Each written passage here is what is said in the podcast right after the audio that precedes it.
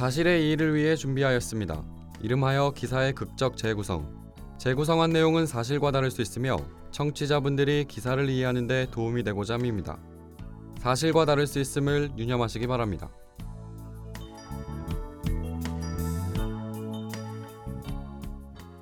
만식아, 요새 통 연락이 없더라. 무슨 일 있어? 아니에요, 엄마. 좀 바빠서 그랬어요. 바빠 우리 아들. 아, 교수 되려고 너무 열심히 하는 거 아이가. 시험시험 해라. 응, 엄마.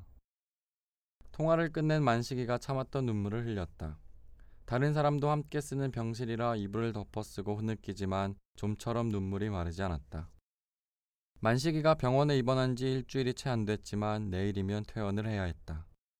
의사는 조금 더 안정을 취하고 퇴원해도 늦지 않다고 권유했으나 만식은 그럴 틈이 없었다. 만식을 기다리는 사람들이 있었다. 대학 교수이자 만식의 스승인 박 교수. 박 교수가 대표를 맡고 있는 학회 사무국 직장 동료와 후배들이 만식의 퇴원을 기다리고 있었다. 않은 몸을 이끌고 직장으로 출근한 첫날, 자리에 앉은 만식을 기다린 건 박 교수의 환영 인사였다. 몸이 삐리해 가지고 뭘 그 정도 가지고 병원에 입원을 하고 난리야. 너가 안 와서 학회에 끼친 손해가 얼마인지 알아? 응? 알아? 환영 인사와 함께 박 교수는 만식의 뺨을 후리쳤다. 뺨 맞는 소리가 사무실의 정적을 깨웠다. 자기 자리에서 만식과 박 교수를 보려는 동료들은 고개를 빼꼼히 들거나 아예 의자를 돌려 두 사람을 지켜봤다. 그들에겐 꽤나 익숙한 장면인 것 같았다. 야, 이 새끼야. 왜 이리 모자란 거야? 또 맞았다고 병원에 입원할 거지? 아, 안 되겠어. 야, 거기 끈이랑 비닐봉다리 가져와 봐. 재빠르게 만식의 후배가 박 교수가 원하는 걸 갖다 바쳤다. 박 교수는 자리에 앉은 만식의 손과 발을 묶었다. 그리고 얼굴에 비닐봉지를 씌웠다. 아, 이 새끼 말로 해서는 안 돼. 정신 좀 차리게 해줄게. 박 교수는 비닐봉지 덮은 만식의 얼굴에 호신용 스프레이를 뿌렸다. 만식이 곧 비명을 질렀다. 손발이 묶여 피하지도 못하고 아픔을 표현할 길은 소리를 지르는 것밖에 없었다. 엄살 떨지 말라며 박 교수가 만식의 몸을 발로 찼다.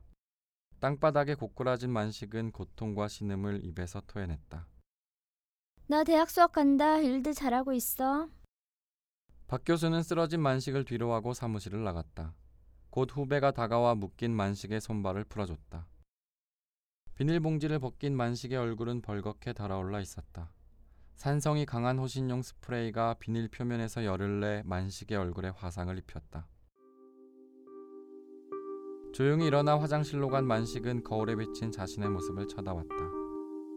디자인 분야에서 인정받는 박 교수가 만식의 선배를 지방대학 교수가 될 수 있도록 힘써주는 것을 봤다. 만식 자신도 박 교수 밑에서 열심히 일하면 그런 기회가 있을 것이라 생각했다. 만식은 스승인 박 교수를 찾아 자신의 사정과 포부를 말했고 박 교수는 자신이 대표를 맡고 있는 디자인 학회 사무국에서 만식에게 일을 시켰다. 스승과 제자 관계였던 박 교수와 만식은 만식이 졸업을 하고 사무국에 취업한 순간부터 새로운 관계가 되었다.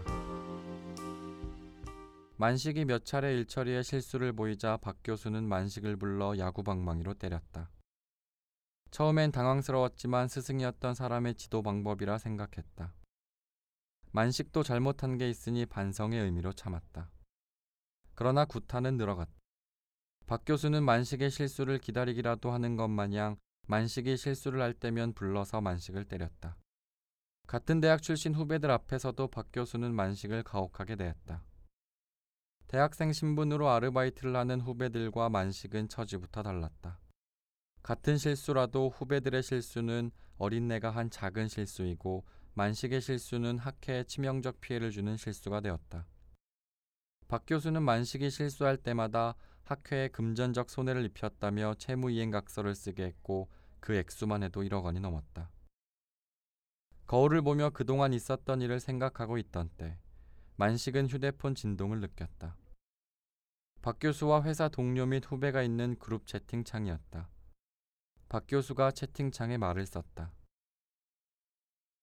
나 곧 대학 도착. 수업 시간까지 30분 여유 있거든. 오늘은 A4 한 박스 들고 있는 걸로 하자. 나 곧 중계방에 들어간다. 만식이 한 걸음 한 걸음 힘겹게 사무실로 들어섰다. 대학 후배들이 분주히 준비하고 있었다. 사무실 가운데 A4 용지 한 박스가 놓여 있었고 다른 후배가 휴대폰 카메라를 들고 준비 중이었다. 선배, 이 자리에 사시면 돼요. 아니, 거기 말고 좀 더 가까이. 이제 박스 드세요. 음, 더 높이 들어야 벌 서는 것 같죠. 만식이 박스를 하늘 높이 들었지만 곧 휘청거렸다. 휘청거리는 만식의 모습을 보며 후배와 동료가 웃었다. 또한 만식의 모습은 카메라 휴대폰으로 촬영됨과 동시에 아프리카 TV 비공개방에 생중계되고 있었다. 물론 생중계를 즐기는 것은 박 교수였다. 저놈 휘청거리는 거 봐라. 역시 모자라. 야, 가서 뒤통수 다섯 대만 때려봐. 박스 떨어뜨리면 가만 안 둔다고 만식이한테 말하고. 곧 여자 후배가 다가와 만식의 뒤통수를 힘껏 때렸다. 박스를 놓치지 않으려고 부들부들 손을 떨며 휘청거리는 모습을 보고 모두가 웃었다. 곧 생중계 쇼가 끝났고 동료와 후배들은 마치 아무 일도 없던 양 제자리로 돌아가 각자 일을 했다. 만식은 월급도 제대로 받지 못했다. 실수를 했다며 손실을 월급에서 뺐다며 만식에게 준 월급은 30만 원이 안 됐다. 그마저도 몇 달 전부터 아예 받지도 못했다. 박 교수의 괴롭힘과 동료와 후배의 암묵적 동의는 만식을 처절하게 괴롭혔다.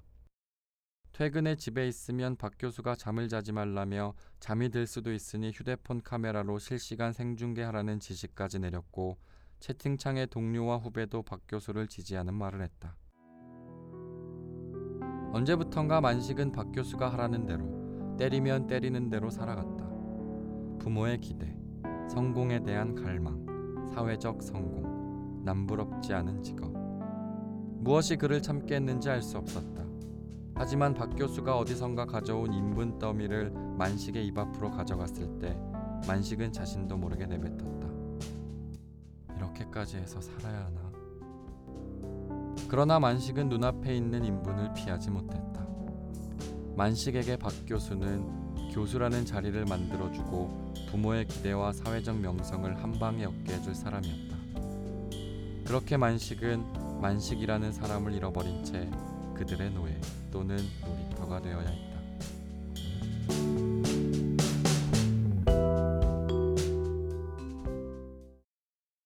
제자에게 인분을 먹이고 상습적으로 폭행을 가한 대학 교수가 구속됐습니다. 경기 성남중앙경찰서는 경기도 모 대학교 교수 A씨와 가혹행위에 가담한 A씨의 제자 B씨 등 3명을 폭력행위 등 처벌에 관한 법률 위반 등의 혐의로 구속하고 C씨를 불구속 기소했다고 밝혔습니다. A씨 등은 지난 2013년 3월부터 올해 5월까지 D씨를 상습적으로 때리고 가혹행위를 저질렀습니다. A씨는 D씨를 자신이 대표를 맡고 있는 디자인 관련 학회 사무국에 취직시킨 후 일을 못한다거나 비호감이라는 이유로 구타를 한 것으로 조사됐습니다. A씨 등은 D씨에게 인분을 먹이거나 손발을 묶고 얼굴에 호신용 스프레이를 뿌리는 등의 가혹행위를 벌였습니다. 또한 A씨가 외출 중일 때는 아프리카 TV의 생중계 시스템을 이용해 가혹행위를 지시하고 중계방에서 D씨가 당하는 모습을 지켜봤습니다. 한편 D씨는 대학 선배가 지방 교수직 자리를 얻는데 A씨가 힘써준 모습을 보고 자신도 대학 교수가 되기 위해 참아왔던 것으로 알려졌습니다.